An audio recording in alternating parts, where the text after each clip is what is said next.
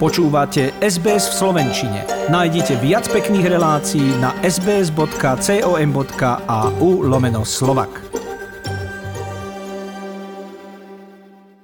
Minister vnútra Roman Mikulec čelí kritike. Namiesto vytvorenia sekcie na ministerstve rozhodol o riešení utečeneckej krízy z Ukrajiny prostredníctvom kontraktu so súkromnou spoločnosťou bez tendra. Minister hovorí, že zmluva je v poriadku. Pomoc ľuďom utekajúcim pred vojnou je podľa ministra vnútra spoločným úsilím štátu, samozpráv, dobrovoľníkov a organizácií. Kontrakt s SROčkou Dust Stream Production považuje za nevyhnutný krok vzhľadom na počty prichádzajúcich utečencov. 30 rokov tu nebol investované do civil civilnej ochrany.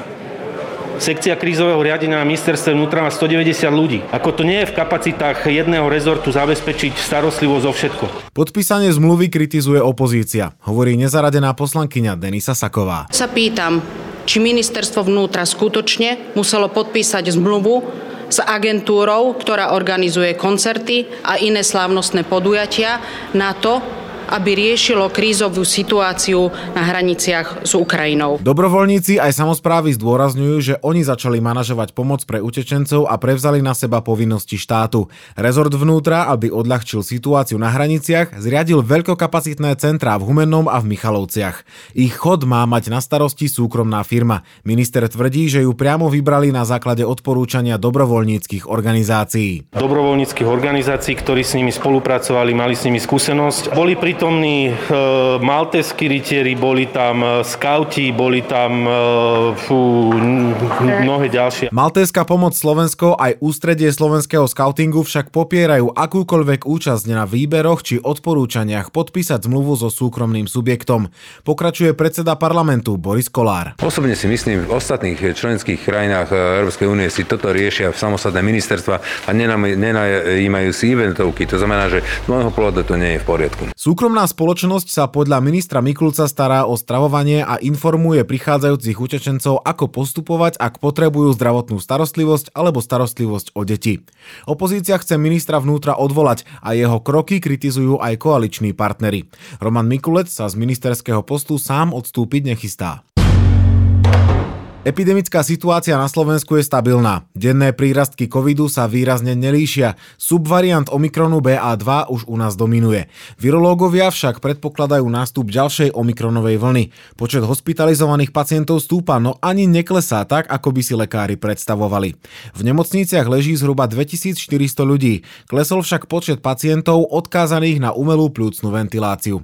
Pokračuje Alena Koščálová, členka konzília odborníkov. V nemocnici vidíme dnes len len asi tretinu prípadov s tými, čo sú hospitalizovaných ako prípady s covidom, čiže majú ťažké respiračné zlyhanie, potrebujú kyslík. Zhruba dve tretiny prípadov sú hospitalizované z iných príčin a covid je u nich len náhodná diagnóza. Náraz nových prípadov je na západe a to v Bratislave, Senci a Nitre. Epidemickú situáciu ovplyvňuje uvoľnenie opatrení a o 30 až 40% infekčnejší subvariant Omikronu BA2, ktorý u nás už dominuje. Hovorí Matej Mišík, riaditeľ Inštitútu zdravotných analýz, po ňom opäť Alena Koščálová. Kým na základe dát zo sekvenácie, ktoré nejakú dobu meškajú, to bolo posledne asi okolo 60 tak aktuálne v týchto dňoch už predpokladáme, že veľká väčšina nových prípadov už sú tohto tohto subvariantu BA2. Momentálne, čo vidíme, je skôr také plato, teda takú stagnáciu prípadov.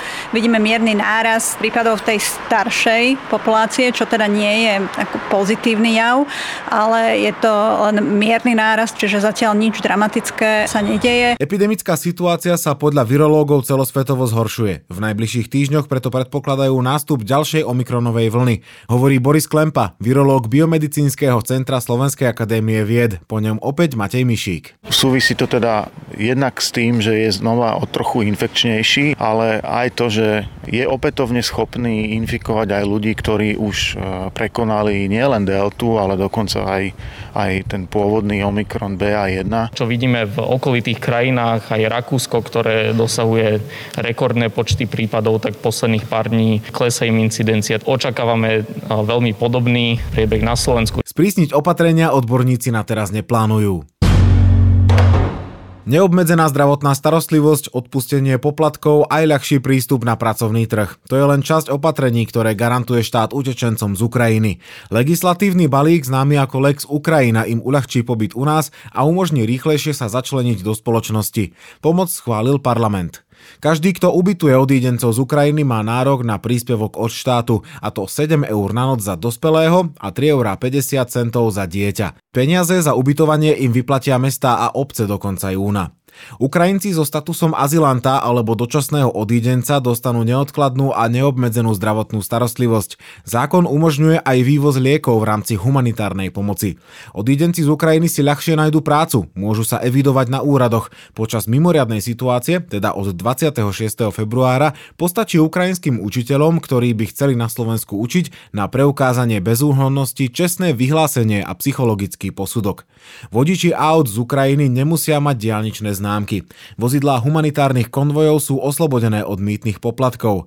Odídenci sú oslobodení od niektorých miestnych daní. Nemusia platiť za psa, ubytovanie či komunálny odpad. Ukrajinci, ktorí sú zamestnaní na Slovensku a odišli posilniť armádu na Ukrajine, nemusia platiť zdravotné odvody. Živnostníci zás nemusia uhradiť nemocenské a povinné dôchodkové poistenie. Po návrate si môžu odvody doplatiť, aby nestratili nárok na dôchodok. Na otvorenie bankového účtu môžu odísť odídenci z Ukrajiny použiť aj iné než štandardné doklady. Chcete počuť viac relácií ako táto? Počúvajte cez Apple Podcast, Google Podcast, Spotify alebo kdekoľvek získajte svoj podcast.